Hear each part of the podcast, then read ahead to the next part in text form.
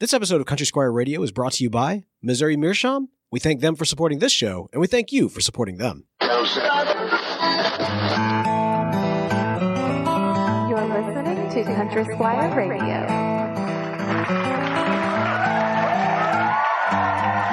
Welcome to Country Squire Radio. I'm Bo. And I'm John David. JD! Hey, Bo. Good afternoon, man. Man, good afternoon to you too, sir. How you doing today? well, um, I, I'm I'm okay. I'm uh, I'm I'm actually. Uh, how do I how do I say this? I'm uh, I'm sitting in my closet. it's it's one of those days. I'm literally sitting in my closet at my home.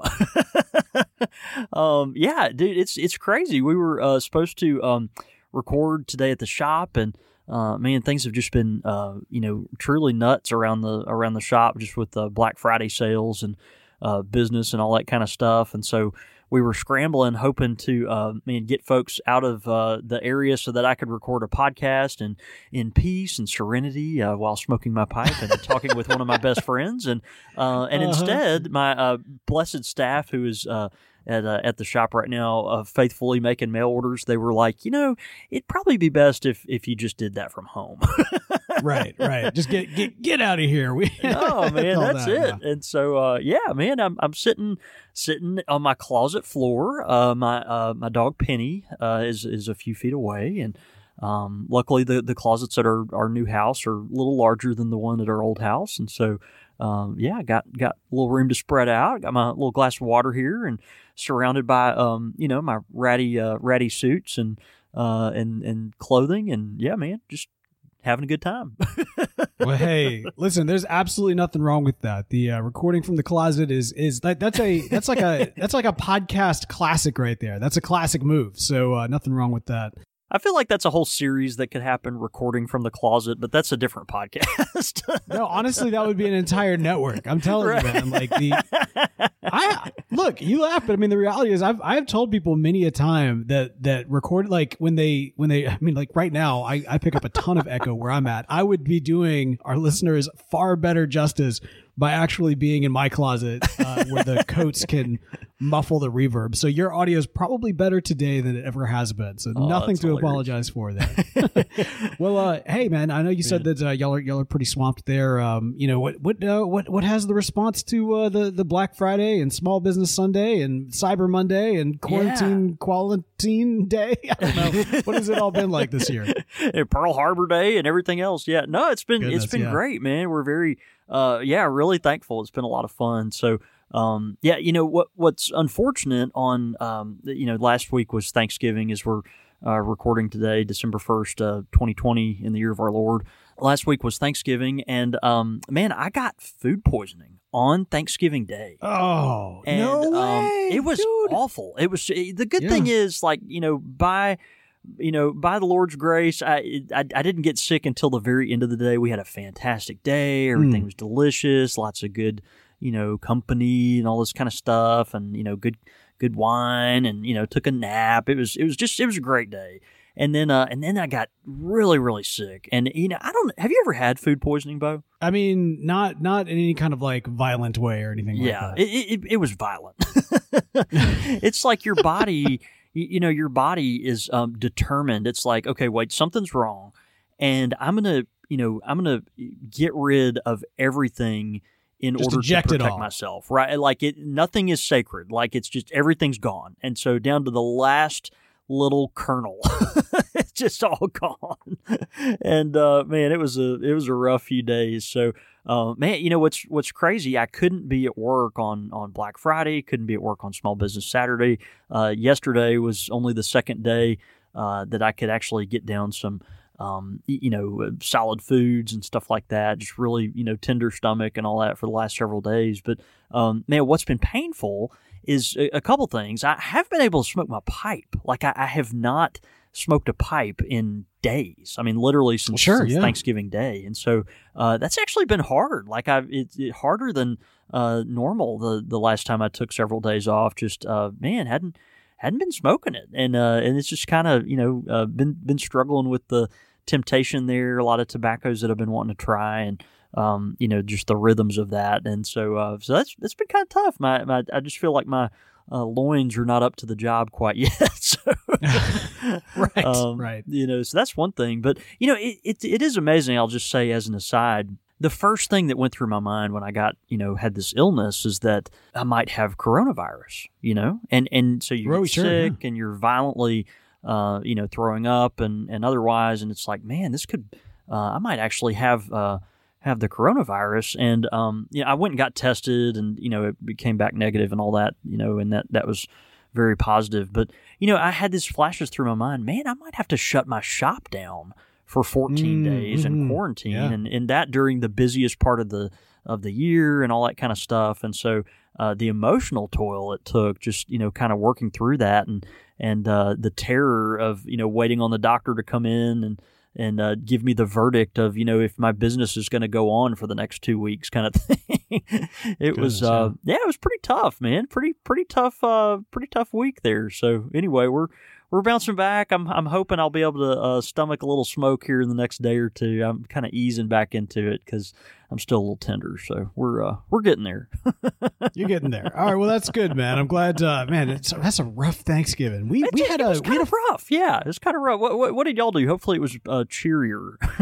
Oh, it was it was far better. Yeah, yeah, yeah. And, you know, we we did it kind of in phases this year. Uh, on Tuesday, we did kind of a little bit of a, a pseudo traditional Thanksgiving meal where we actually um we actually did duck instead of instead of turkey, just because obviously it was just That's nice. yeah, Yeah, my wife and the kids, and uh, yeah, smaller smaller group, therefore a smaller meal, and Yeah. Uh, so we did that. But the big thing was on Thanksgiving uh, Day, or I guess technically Wednesday afternoon or, or Wednesday morning, we surprised the girls by telling them that afternoon we were going to go down to the coast. And so we took them down to uh, the Surfside Beach here in uh, in Yeah. Texas, just about an hour and a half away from the house. And uh, we went down there for a few days, and man, it was awesome. We just had the best time. Uh, the water was freezing cold, but the kids didn't care, and so they went swimming anyway. and uh, you know, it was it was real nice. It was just us. Uh, you know, we we we did we did very well on the social distancing. There weren't too many people there or anything like that. And uh, you know, there's this one spot of beach that not very many people know about that my wife and I found last time we were there, and so we were able to to kind of grab that and uh, set up shop there with my fishing poles, and and it was it was wonderful, man. We caught a whole mess of fish. I think in, in total I caught uh, twelve fish. Uh, tossed like two of them back, and and we fried up all the rest. And man, it was just it was a lot of fun. Wow, that's great, man. I'm so I mean it's un, untraditional, not orthodox. uh, You know, Thanksgiving weekend, just uh, a lot of fun. Still, you know, kind of finding those uh, you know good fishing holes there around your local area, and um, man, that's great. I'm glad. It sounds like it sounds like the kids had fun too. Yeah, there, there's something nice about kind of you know bumping tradition a little bit. Trying like this is the year to try something new. Like that's that's kind of helped. I think just like on a psychological level, like it's helped me. Like you know what? No, let's let's look at this holiday season like not for what it's not gonna be, but for what it could be. And like like let's let's like try the things and do the the holiday traditions that in the back of your head you always wanted to do, or like maybe there's things you hate. Like if you're somebody that hates turkey, and there there are people out there that hate turkey. Like this was the year to not do turkey for Thanksgiving. Like like let's get a Domino's pizza for Thanksgiving. you know, like because you want to, so why not? Like this I is the know, year to do it. So I'm I'm curious to see how uh, this this mindset if I'm able to kind of maintain this through uh, through the Christmas season as well. I've got uh, I will say that uh, that duck was so good, and you know cooking those like gamey, fatty like uh, like you know poultry dishes.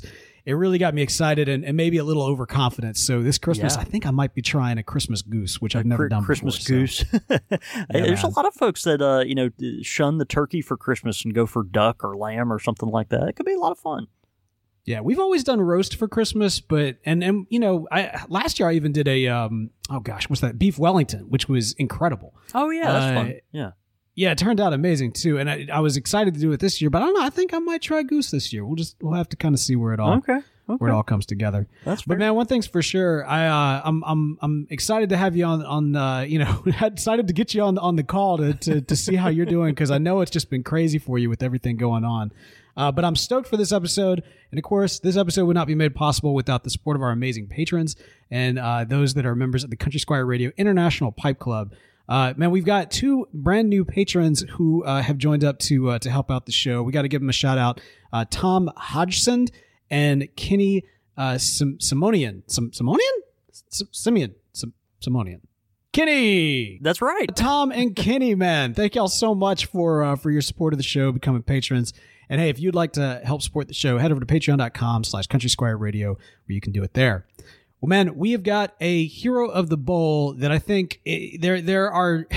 if if ever there was a hero of the bowl with Mississippi ties, how do, how do I even say this? Like I don't I don't know, man. I feel like John David Cole would be a hero of the bowl with Mississippi ties. Now that I think about it, so I, I can't say that he's like the only one. In fact, there's several uh, famous pipe smokers from Mississippi who have graced the doors of the Country Squire and beyond. Uh, but but this is an individual who is uh, very much associated with Mississippi and very much associated with the pipe. And of course, today our hero of the bowl that we're going to be talking about is Mr. William Faulkner. Yeah, man, that's right. It, it it's funny. I, first of all, I'd like to clarify: I would never be associated with the hero of the bowl. I would. Be, I don't know, man. Maybe I- maybe a court jester of the bowl or something like that. I don't know. but uh, you know, an entertaining, uh, you know, uh, just sideshow of the bowl. But uh, man, yeah, William William Faulkner today, um, you know, hero of the bowl. This is um, obviously a very very famous individual who um, you know lived in the early 20th century and uh, you know wrote some.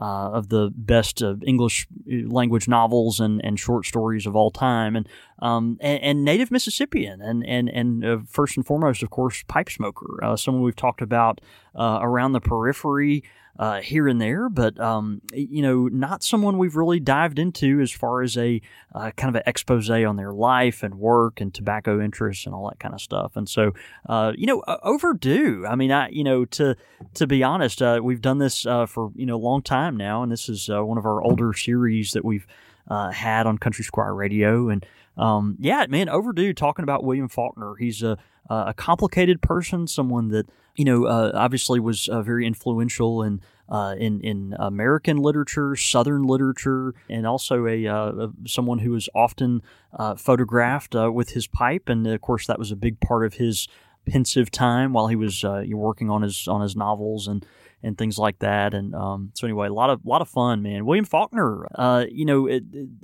obviously an American writer, a uh, essayist. Uh, he wrote even short stories and screenplays, uh, poetry, and um, just a just a very versatile person and Nobel laureate. A lot of folks don't know he was actually a, a Nobel laureate as well as a uh, Pulitzer Prize winning author. And so, um, man, born in ni- 1897, didn't really get started in his writing career until around 1920 um, uh, when he uh, wrote some of his first works and things started to uh, take off there. But um, you know, very um, you know interesting uh, life and and very in tune with agrarian rural Mississippi, uh, kind of a sophisticated family coming up, and um, you know, someone that wanted to um, you know, kind of break into that more sophisticated class, just to, you know, interesting folks.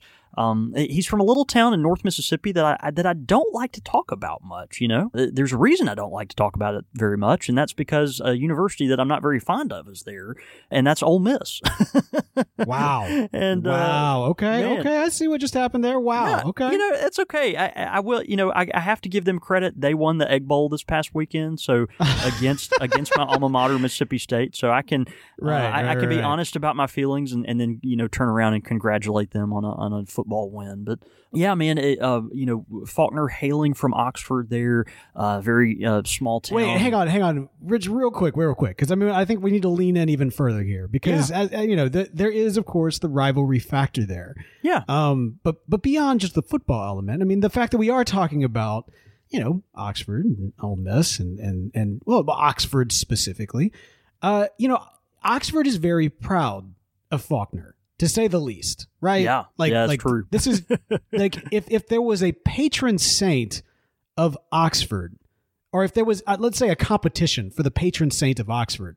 Faulkner would be high on up there. Is that safe to say? yeah. I I, I Okay. can't imagine him be, not being number one. If you know, he he'd, certainly be in the top three. Right. So, you know, so when you when you talk about, you know, uh, well, all right, so let's let's let's hold that thought, right? Okay, so there's that. When you think about let's say patron saints of literature when it comes to the entire state of Mississippi, uh, or or you know, let's even go. Let's let's maybe that's maybe that's too strong. Let's say let's say like a Mount Rushmore, like we were saying the other day, right? Like like let's say there was a Mount Rushmore of literature and authors from Mississippi. Is it safe to? I mean, you know, Eudora Welty, you got you got some great names that would be up there. Faulkner would definitely be one. Is this correct? Oh yeah, of course. So Oxford Where are you going? is home. Oxford, Mississippi. I just I just want to like really really lean in here. So Oxford, Mississippi is home to one of Mississippi's like like all-time greatest authors to to like like like known worldwide and internationally too. In many Yeah. respects, Faulkner is like a he is a he is a kind of a um, a reason why people come to Mississippi. Now I know that listeners of this show think it's just for their the pipe pilgrimages. That's why people come to Mississippi. But no, there are readers from all over the world that travel to Oxford, Mississippi because of William Faulkner. So You know, anyway, I just I, I'm kind of getting. wanna sick glaze over this Like fact. I kind of, No, know, no, no. I, I've had I've had food poisoning for the past several days, and like I I, I just keep hearing this ringing thing in my ear that's kind of Uh-huh. it's it's kind of making me a little ill, queasy feeling. You know, I, I don't know. It's almost like when you smoke too much and and get a little bit of that nicotine poisoning, and then you know uh, Right, maybe you right, did eat a bad piece of turkey, and then uh, Yeah, sure, your sure, yeah. football game didn't go your way that you don't want to talk about, and and, and one of your best friends keeps uh, bringing up a, a ge- geographical area that you're not particularly crazy about. It just I, I don't know, man. It's uh I, I'm- not feeling great, so we may have to cut this uh, discussion short. no, no, come on, man. Look, No, it's, I'm a- it's, I'm a uh, good it's one of those I'm things you got to lean in on. No, of course, absolutely. You know, uh, Oxford is a it, it is a beautiful town. It's a it's a small town in North Mississippi and um, close to Memphis. It, it has kind of a, a high society uh, feel to it. It's very a very uh, literary uh, kind of society. There's some uh, you know uh, kind of government. Uh, entities and, and offices that are located up there that for a small town in a in a rural state like Mississippi it kind of attracts a uh, just a more cosmopolitan kind of feel and so um, that goes back actually a long way, uh, you know, even to the late 19th century. When William Faulkner came around, you know, there was kind of this, uh, you know, uh, culture of, uh, you know, literary uh, haughtiness that was kind of around the the university there, and Faulkner was, uh, you know, very much in that and and contributed to it. And of course, like you said, is uh, is probably one of the uh, most famous people from our from our state. And so, um, yeah, very very fascinating. You know, as he went on to influence greatly Southern literature, um, but um, you know also American literature in general. Uh, as that Pulitzer Prize winning author and, and Nobel laureate. So actually, the only Nobel laureate from our state, uh, actually, which is kind of right. Yeah. kind of interesting. Yeah, so throughout the 1920s and 30s, Faulkner did everything he could to get out of that little town in North Mississippi, but but but loved it so much that he stayed there, and uh, he reached his peak, uh, you know, there around. Um, you know the the 1930s and really when his work became incredibly popular was towards the late 1940s when uh, an anthology was um, published about uh, his work, and it was just kind of easy to access, and so uh, folks were able to you know digest his literature very uh, readily. And then, of course, in 1949, he won the Nobel Prize in in literature. So, um, man, just a an interesting character. Bo, have you read much Faulkner? That, that you know, it's one thing to know about William Faulkner. It's one thing to appreciate William Faulkner but it's a different thing to meet someone that's actually read William Faulkner. Have you have you interacted with any of his work? Well, I mean, like as as any good Mississippian, I I, I was forced to in, in high school. I know. Uh, but in terms of like, have I like chosen to do so on my own? yeah. No. Well, I mean, I know that's not the case because no one really does that anymore. Like, right. I mean, like one of the things that you learn early on, and I mean, especially as a dyslexic in high school, Yeah. is like William Faulkner is not going to be kind to me. he's not going Like, to be he- kind to you.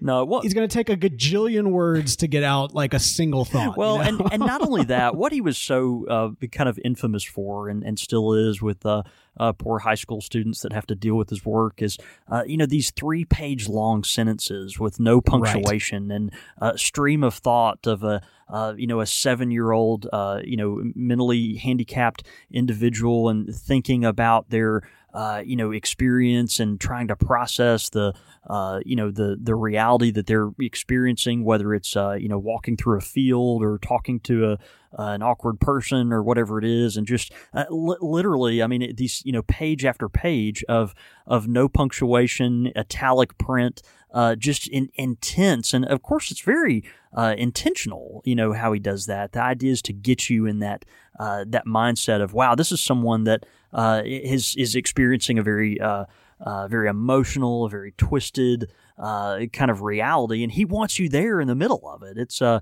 it's Right. it's it's beautiful. It's hard. It's it's sad. Uh, and it's uh, and and it's um, and it's difficult to read. It's difficult to read. Uh, it really, really is. Um, it- it's kind of interesting, you know. Faulkner um, was not one of the best students, and and actually uh, was known to skip class there uh, through throughout school. He actually got a D in English, which is kind of funny, uh, and that Oh, might wow. be why some of the uh, uh, some of the punctuation is uh, is missing there from his uh, from his um, you know work. But um, you know, it, it- just an interesting person. You know, spent uh, a lot of time in New Orleans, and um, you know was well traveled and, and connected.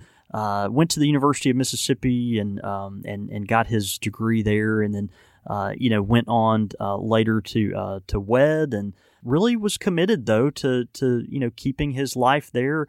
Uh, in Mississippi, although he was a resident, uh, writer in residence at the University of uh, Virginia at Charlottesville um, in the in the late 1950s. So, um, man, i interesting character. The the kind of genre, I guess, that he um, did most, you know, was this Southern Gothic uh, kind of genre. It was this kind of d- dark, uh, rich, very uh, hypersensitive, emotional.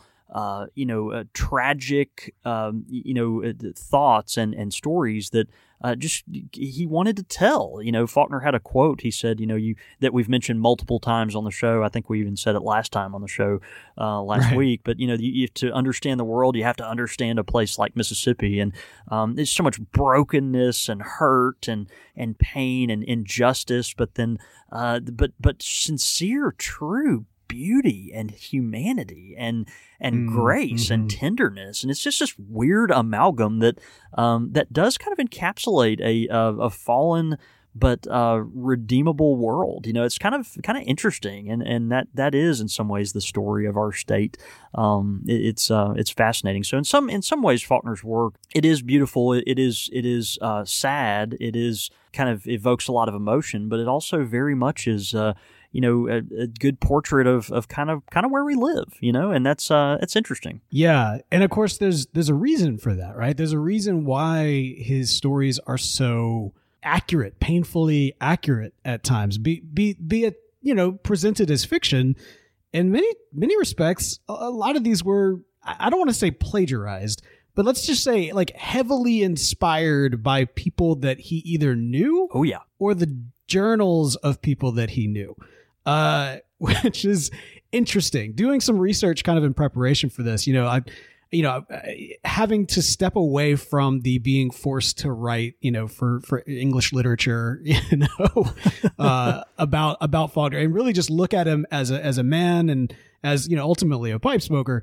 Like one of the things that I found very very fascinating that I never really focused on before or even knew was just how much like people were like, oh, they, you know, like the local community would read his books and be like, well, that's that's Sally. Like w- we know who this person is. like this, or, or or even worse, John. Like like like this is me. That's you. Yeah, this is me. Right.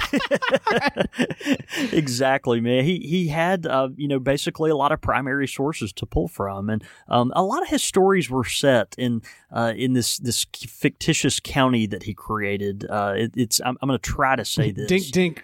Yeah, It- it- fi- fictitious. it, right. It, it is right. It's uh, it, it he called it uh, uh, Yaknipitakva County. Yak Yak Yak. Yaknitapavka. Yeah, that one.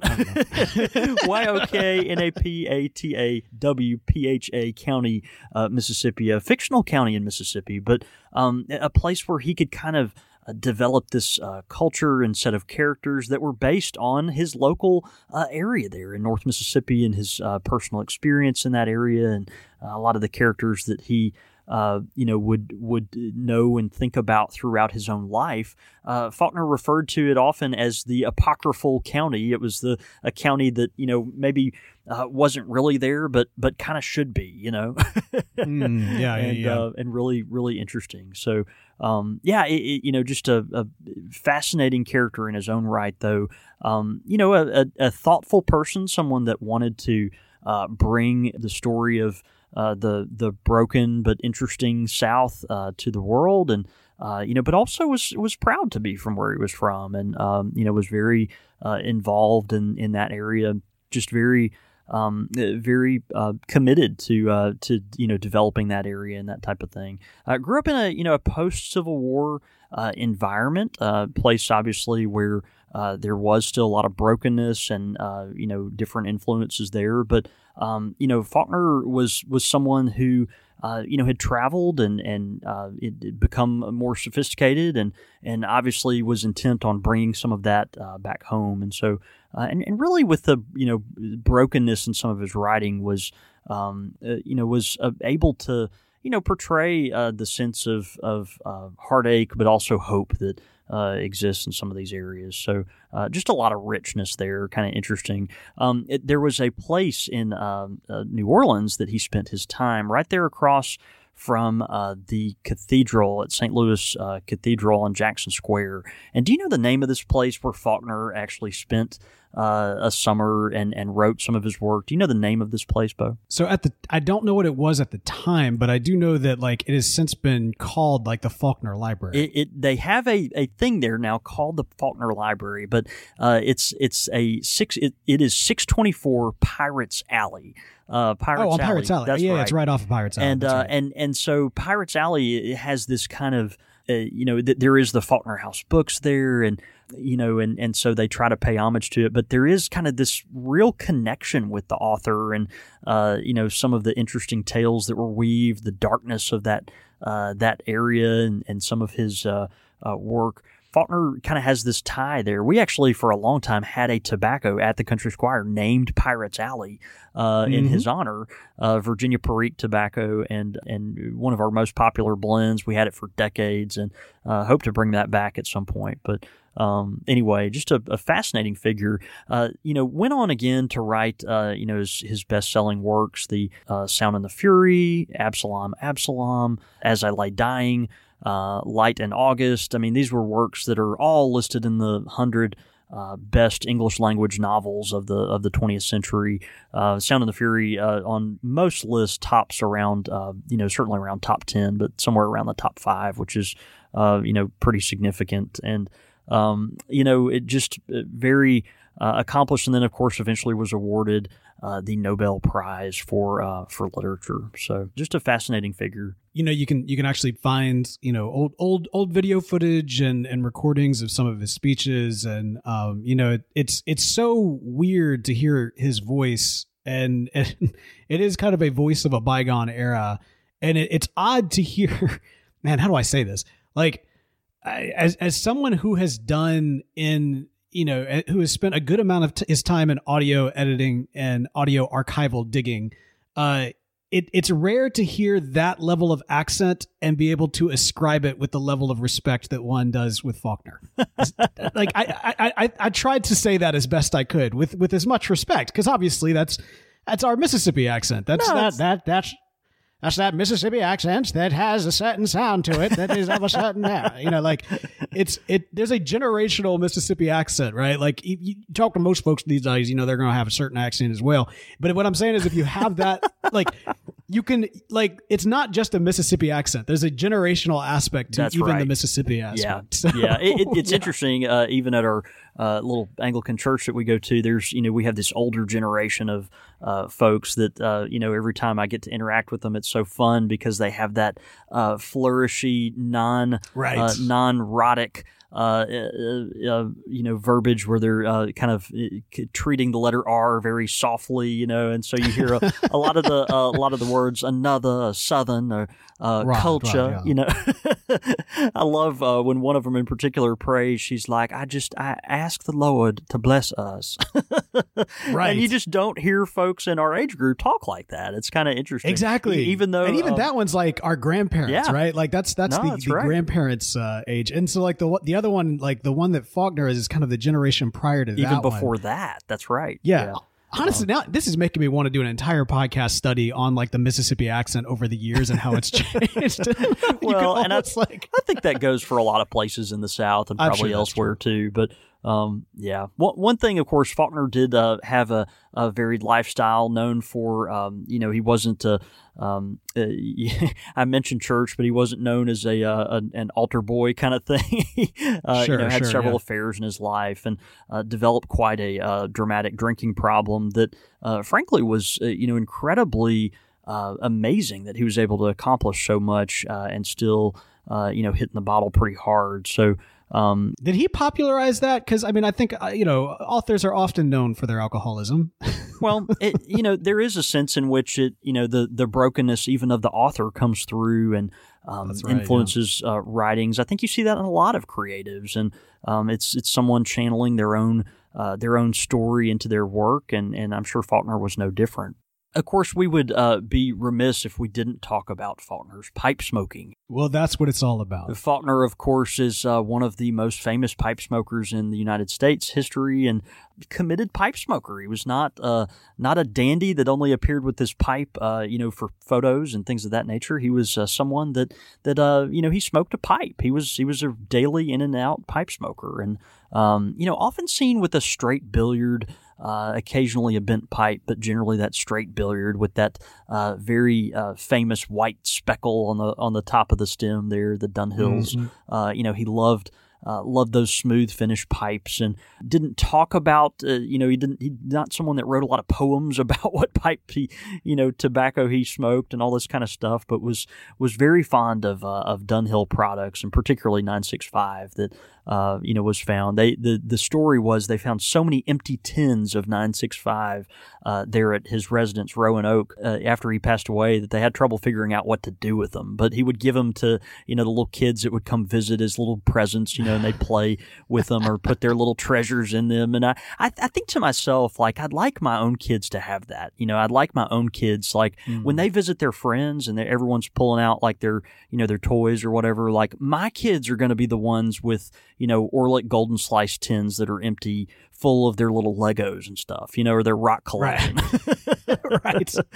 I Oh, want, listen, man. We we play poker a lot whenever uh, you know whenever we're out and about, and I, I always bring the poker chips along in a Frogmorton tent. yeah, no, that's right. That's right. I, I just I love the the feeling of that. You know, it's uh, uh this sense in which you know he he's it really is a part of his fabric to the point where uh you know the the office that he that his uh, typewriter still sits in just has that stink of uh, of English blend that still kind of permeates the walls and things of that nature. So, um, you know, the the reality of it is is certainly there. But um, yeah, Faulkner he, he did he did like his pipe. Not not to say he wasn't a peacock about it. He he did like to reach for his pipe when taking photos, and um, you know, of Oh, course, big was, time. Yeah. um, you, you know, what was very uh, aware and conscious of his, uh, uh, you know, image and things of that nature, as any any celebrity would be. But um, yeah, you know, it, it's someone that that was a committed pipe smoker, liked an English blend, uh, liked a complex blend.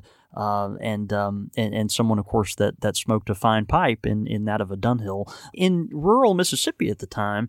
Uh, you know, you weren't going to find products like this. So a lot of mail order. Uh, you know, he'd pick these things up when he was out of town, maybe up the road in Memphis, which is um, nowadays about 45 minutes away from where he lived. But you know, back then was was a much longer trek, and so um, you know, it's just a, um, it just just interesting. You know, his connection to that.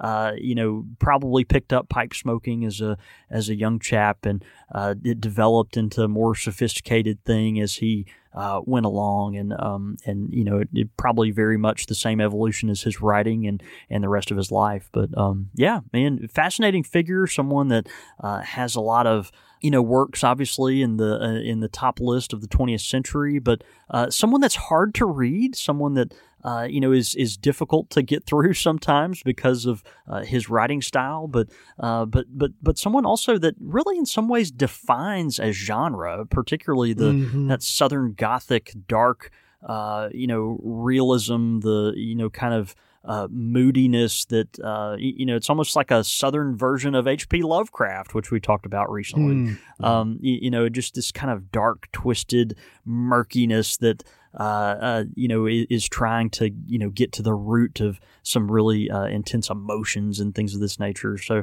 uh, it can be hard to get through, but uh, but pretty rewarding and uh, certainly canon for uh, for for you know fans of Southern literature. So anyway, William Faulkner.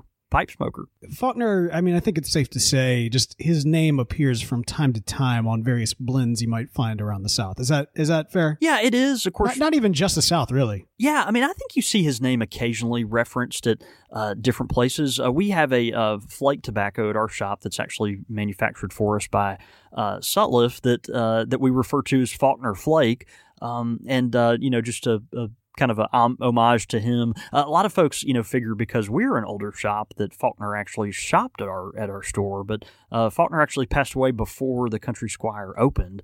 Um, and so that was that was not the case. But um, you know, it, certainly a lot of folks when they do think of uh, writers, they think of pipe smokers, and and of course one of the first ones that comes up is uh, is William Faulkner. It, do y'all ever have anybody, or have you ever had anybody come by the shop making that like, oh, we're we're here for on our Faulkner tour, That- and yes, I, I have, as a matter of fact. Yeah, a lot of folks, Wow. uh, you know, they come to Mississippi to study, uh, you know, uh, writers or maybe blues musicians. There's a lot of folks that come from out of Mhm. state to, to you know, go to these blues, famous blues historic sites and things like that. This is a real uh, hotbed for that that style of music, and of course, uh, Southern literature. Uh, as well. And so, you know, they'll they'll fly into Jackson and they'll kind of do their tour of the Delta and North Mississippi and go into the Pine Belt some. And uh, and these guys, a lot of times, they'll come through. Uh, looking for that type of thing, and they'll say, "Oh, a pipe shop." Well, Faulkner smoked a pipe, and so uh, you know we point them to to the few little uh, cans of uh, what is now Peterson 965 that we have over there. But anyway, um, yeah, pretty pretty interesting, man. Yeah, it's a, a fascinating culture uh, around that. Well, that's great, man. Well, hey, you know, one of the great things about kind of exploring these, uh, kind of the, the history of these various pipe smokers is unpacking not just, you know, what it was they smoked, but what their influence was beyond the culture that exists within our own, you know, pipe smoking community and kind of in the culture at large. That's one of the things I really love about this series in particular is that it allows us to to you know yeah we can nerd out on on this particular blend or you know this particular pipe style or talk about you know the benefits of doing this that to, to maintain your pipe but ultimately like the folks that are out there like you know you mentioned peacock and like there's that that in and of itself is actually a, a big benefit to the uh, to the pipe community to uh, you know if you're getting photographed to make sure your pipe is with you and that sort of thing it kind of communicates that we're still here and we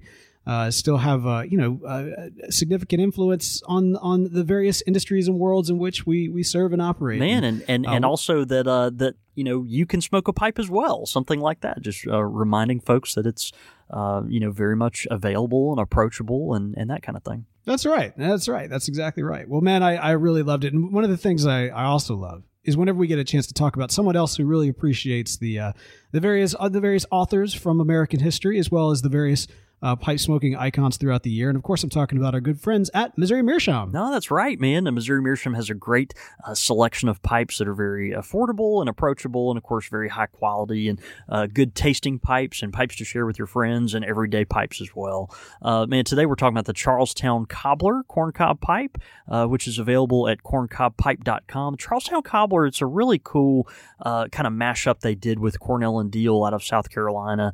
Really beautiful, kind of ruby red stem that's this dark red uh, acrylic stem Italian uh, bit that they came out with to pair with this nice uh, brandy shaped pipe and um, you know hardwood insert in the bowl. And so uh, just a very high quality pipe, a handsome pipe, one that does uh, you might say peacock just enough to to uh, put a little edge on it, but uh, I mean, a very fine piece and a, and a good seller. You can get it at corncobpipe.com. Uh, if you'll go there, uh, you can find it at uh, retails uh, for uh, twenty three ninety nine, which is uh, very reasonable for the uh, quality of pipe and the size of the bowl and all that. And uh, man, check it out. Uh, they would be more than happy to send you one straight from Washington, Missouri. Yeah, man. And on top of that, they've got a great, great promotion deal going on at our at Missouri Meerschaum. And if you haven't checked it out yet, it's the 25 Days of Giving promotion. And what you'll want to do is this year, of course, it being very, very difficult. So to help spread some cheer, the good folks at Missouri Meerschaum are offering a 25 Days of Giving giveaway. Uh, from basically, uh, you know, now until the December 24th. You can enter for a chance to win a Missouri Meerschaum prize. Drawings will be held from December 1st through Christmas Day, and they'll be drawing once daily. So you want to enter right now for your chance to win. Head over to corncobpipe.com. That's their website, corncobpipe.com, to enter in for the 25 days of giving from our good friends at Missouri Meerschaum. As humans, we're naturally driven by the search for better. But when it comes to hiring, the best way to search for a candidate isn't to search at all. Don't search, match with Indeed. When I was looking to hire someone, it was so slow and overwhelming. I wish I had used Indeed. If you need to hire, you need Indeed. Indeed is your matching and hiring platform with over 350 million global monthly visitors, according to Indeed data, and a matching engine that helps you find quality candidates fast. Ditch the busy work. Use Indeed for scheduling, screening, and messaging so you can connect with candidates faster. And Indeed doesn't just help you hire faster. 93% of employers agree Indeed delivers the highest quality matches compared to other job sites, according to a recent Indeed survey. And listeners of this show will get a $75 sponsored job credit to get your jobs more visibility at Indeed.com slash podcast. That's Indeed.com slash podcast. Terms and conditions apply. Quick Fire with the Squire.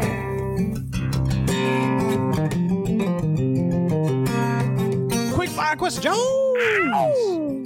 All right, man. Quick fire questions. We're continuing those uh, not at all controversial questions from uh, from Eric that we started before Thanksgiving. Uh, are you ready, sir? Oh man, yeah, I guess so. All right, Spurgeon or Wesley? I, I'm a Spurgeon guy. I, you know, Wesley's great, but uh, man, Charles Spurgeon all day long. Did did Wesley smoke a pipe? Did John Wesley smoke a pipe? You know, I, I don't know. I actually doubt it. I, I think back again. I'm no, um, you know, the uh, theologian, his, histor- theological historian, or anything like yeah, that? yeah. I'm, I'm sorry. I'm not much of a you know Wesley expert or anything like that. But uh, you know, I, I think the early days of, of Methodism was more associated with temperance and things of that nature. So I, I kind of doubt John Wesley smoked a pipe, but I'm not sure. I know Charles Spurgeon was an avid cigar smoker and occasionally would pick up a pipe as well. So uh, I kind of feel like you you got to tip your hat in that direction as a uh, as a good uh, good pipe smoking enthusiast. That's kind of what you got to do. So yeah, so we're gonna go with Spurgeon there. Uh, limited or unlimited atonement? Oh man, um, Such your feelings, you know it to be true. I know I'm, I'm a limited atonement guy, but I don't want to fight about it. Number one, and number two, and number two, I, I I have very specific definitions about what that means, and so if Mm, you mhm. if you think it means something, there's a good chance that that's different from what I think it means. That's yeah, you know that's that's a great way to frame it. So That's you know, very, it's very like it, you know, it, it's like you know, you ask someone if they believe in in dragons, and it's like, well, do you believe in dragons? Well, yeah, I believe in dragons. And they're like, what? You believe in dragons? These fictitious, uh, you know, creatures that you know fly around and breathe fire and destroy castles? And it's like, oh, I thought you meant you know something that had four legs and crawled around on the floor and went under the refrigerator and uh, ate cheese. You know, it's like we have different definitions of what a dragon is. You know, and so interesting. uh, okay. it- it's it, this is kind of where I'm coming from. So Look at this man. He's he's like like let me let me just do- dodge over here, dive over here. I'm ready. I'm ready for it. You know, like, we- we're not we're not we're not gonna not gonna I'm not gonna swing a punch, but I'm not, not gonna get hit either. That's I got, right. I got you, man. That's that's good. Uh, yeah, I'll say limited as well. I I too have no desire to fight about it. Um, because I'm not, and I don't, and like. If, if someone is to disagree, I'm totally cool with that. Yeah. Like you know what I mean? Like I'm That's I'm great. I'm well past that stage. So Yep, fair enough. uh yeah, absolutely. Uh wine or grape juice. Now I will fight about this. Yeah, I, I'm a wine guy at communion. Yeah. Of course, as a uh, more of a high church uh, preference uh, on on our part, we uh, we enjoy that uh, that real leaded uh, leaded communion wine. Yeah, I, I have read the New and Old Testament and have not found Welch's anywhere. Uh, okay. Preservation of the saints, or you can lose your salvation. Um, I yeah, again, perseverance of the saints. Uh, that's that's very uh, kind of important in my own uh, you know theological framework and and really daily life framework. I, I uh, for me that's just a very um, kind of critical. Um, you know, theological point, but um, but again, you know, not something I'm willing to uh, spend a whole lot of time arguing about if uh, if that's going to be the reason that we can't uh, move on to another topic. uh, yeah, no, I, I, hundred percent, no power of hell nor scheme of man, man. I, I'm, I'm absolutely about the uh, perseverance of the saints, and I, I won't fight about this, but this one I will. I'm happy to sit down and, and really like you know stand strong on with somebody because I think there's a lot of like like a lot of liberation that comes with that, a lot of freedom that comes with that. Yeah, Um, yeah, good good way to put it. and Yeah. encouragement. Uh, all right, and then finally, uh, love Virginia or East Virginia. He- Eric, Eric says Virginia or East Virginia. So so the the real Virginia to Eric is what most people would refer to as West Virginia, which is interesting. Um, so I, I'm going to go with I'm going to go with Virginia. okay, okay. I, I, I, I, I too will do that because I don't get, I don't get it. This one, this one, I, I have no, I have no dog in this fight. Yep. Hey, yeah, I, my sense is that he's he's he's kind of getting a dig on there at the uh, Commonwealth of Virginia and kind of pulling for West Virginia. But um, yeah, I, I don't know. That might be that might be wrong. I'm just going to say Virginia, and I feel like that's a nice blanket statement that uh, won't get me in trouble with anybody. okay. Fair enough. All right. Well, there you go. There is our our uh, not at all controversial uh, quick fire questions. And uh, yeah, no, I mean we didn't we didn't get any hate mail from the first time Well, around. all the- I, think all we'll be fine on this one. All the poor non Christians that are like listening to this that are like, what are they even talking about? Who's a Charles Right. Spurgeon? What is an atonement? like, and, uh, just we appreciate you for being kind enough to uh, put up with uh, some of our nerdiness uh, here for a little bit, and you can all blame it on Eric, who's a good friend of the show. right. That's that's that's excellent. Uh, so yeah, there you go. Thanks, Eric, for that. And hey, if you've got quick fire questions for us, send them into the show. That is uh, show at countrysquireradio.com. Again, that's show at countrysquireradio.com. Your thoughts, your comments, listener feedback. Listener feedback. Hmm. anyway, this first one is coming in from Kurt. Um, yeah, and Kurt actually wrote in, uh, you know, an episode or so ago. Why don't you uh, tell us what uh, Kurt had to say? Yeah, he says, Hi, guys. Apologies if this is the incorrect channel to use in contacting you. Uh, I don't have any social media accounts and uh, to use instead. And Kurt, I'm very jealous that that is the case in your life. I and wish that was I me. aspire to be you one day. he says, uh, A couple of weeks ago, I sent an email thanking you for the work you do on Country Squire Radio, which served as an escape as we uh, prepared for a brain surgery for my son. Uh, for whatever it's worth, I just wanted to write and let you know that the operation yesterday was a success. Uh, unfortunately, though, we're not out of the woods yet. It appears that my little son will need some chemotherapy in order to continue tr- continue treating the tumor in his brain. Uh, it's going to be a tough haul here for a bit, but we will keep pushing forward, and I'm tuning into CSR throughout. Uh, thanks to all for any prayers said for our little boy, and that is from Kurt. Uh, Kurt Crosby. Well, uh, Kurt, we uh, number one, I mean, we, we, we are grateful that you um, man tuned into the show and, and found us and, and are so uh, happy, you know, that we've been able to be a little part of of your story. But um, man, number two, success. You know, most importantly, successful operation uh, for uh, for little uh, Mr. Crosby, and uh, man, just so so grateful to that or for that, and so uh, praise the Lord, and, and we hope that um, man that, that little man comes through a lot of the treatments. I know it's uh, like you said, a long road ahead, but uh, it sounds like he's tough and has a really good support system, and um, man, we wish the best for for him and your family. So, man, best wishes. Absolutely, man. Uh, encouraging, but yeah, like you said, not out of the woods, and we'll be thinking and praying for you, man. Yep. Absolutely. Uh, man, we also got a uh, iTunes review in. This one is from. Oh man, you know these iTunes user handles are sometimes just a bunch of jumbled letters. You're just gonna letters. have to say the letters, I think. Kivixhan. There we go. Kivixhan. what did Kivixhan have to say? Kivixhan, KJVXHN, says Morta Origins. Hi, uh, love the podcast. I listen to the Metal Pipe and Olive podcast and would love to hear one about Morta pipes.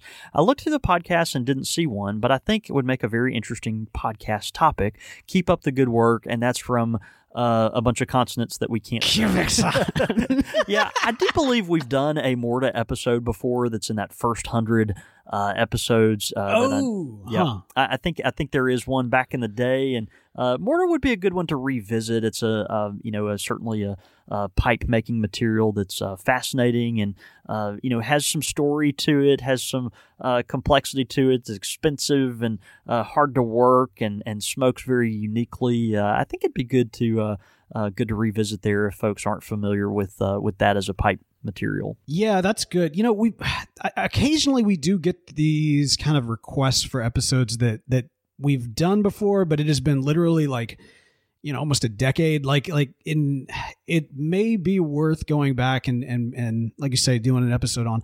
I just wondered if if we do this and when we do these episodes should that be almost kind of like a series unto itself? Kind of like a like a you know i just i don't know I, I hate to pretend as though we never covered it. Before. Revisiting the past kind of thing. yeah, but it's also not like a replay of an episode because ideally, you know, we're bringing in some newer information. Yeah, we're yeah, of we're also we're revisiting a topic with you know you now have additional years of knowledge and can kind of speak more you Yeah. know intuitively on it and then also just there's also a, depth of industry expertise that frankly you have today that you didn't have back then i mean you had Mhm. what you had back then but now you're you're john david cole. You're on the mount rushmore of pipe smokers from mississippi. Like it's yeah, if Mount Rushmore were in like the I don't know the the kiddie kiddie pool of the park or something. I, yeah, no no it's it's it's huge it's huge it's huge. Uh but anyway so uh something uh something to think about for sure and uh great suggestion there. Man let's uh let's also do this with this jim in virginia uh who wrote in. He said love this show. These guys quickly have become pals. Happy to uh, support this fine show. And jim thank you so much for supporting the show both through your uh, iTunes review, and of course, for everyone who is able to support the show through the Country Squire Radio International Pipe Club. If you haven't done so already, head over to patreon.com slash Country Squire Radio, where you can become a supporter of the show there. Uh, man, also, you know, I, I failed to mention this at the top of the show, but we, we want to make sure people know we are getting close to the end of the year, which means we're getting close to our best of series. And if you've not done so yet, go over to countrysquireradio.com and nominate your choices for who is the best of 2020 in the pipe world. We've got great categories there for pipe accessories, pipe carvers, products, people.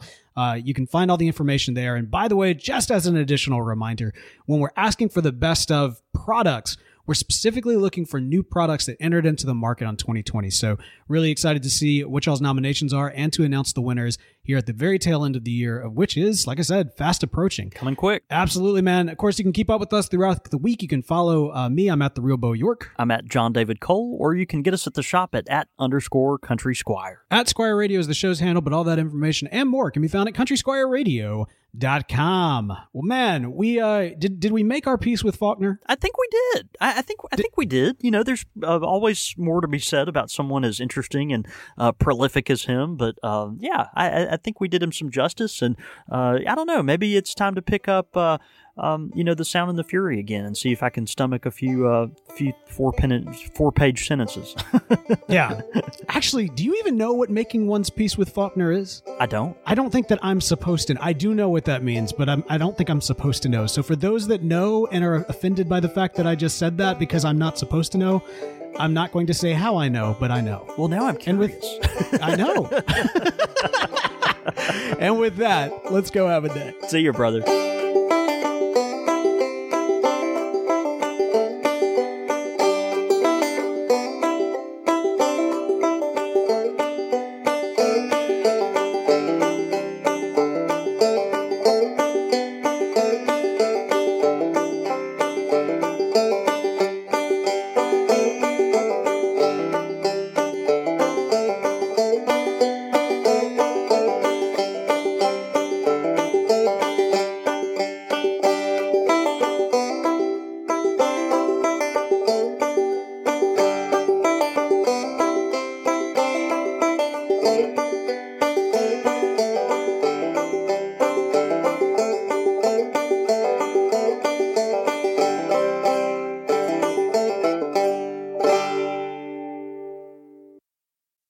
As humans, we're naturally driven by the search for better. But when it comes to hiring, the best way to search for a candidate isn't to search at all. Don't search, match with Indeed. When I was looking to hire someone, it was so slow and overwhelming. I wish I had used Indeed. If you need to hire, you need Indeed. Indeed is your matching and hiring platform with over 350 million global monthly visitors, according to Indeed data, and a matching engine that helps you find quality candidates fast. Ditch the busy work. Use Indeed for scheduling, screening, and messaging so you can connect with candidates faster. And Indeed doesn't just help you hire faster. 93% of employers agree Indeed delivers the highest quality matches compared to other job sites. according to a recent Indeed survey. And listeners of this show will get a $75 sponsored job credit to get your jobs more visibility at Indeed.com slash podcast. That's Indeed.com slash podcast. Terms and conditions apply.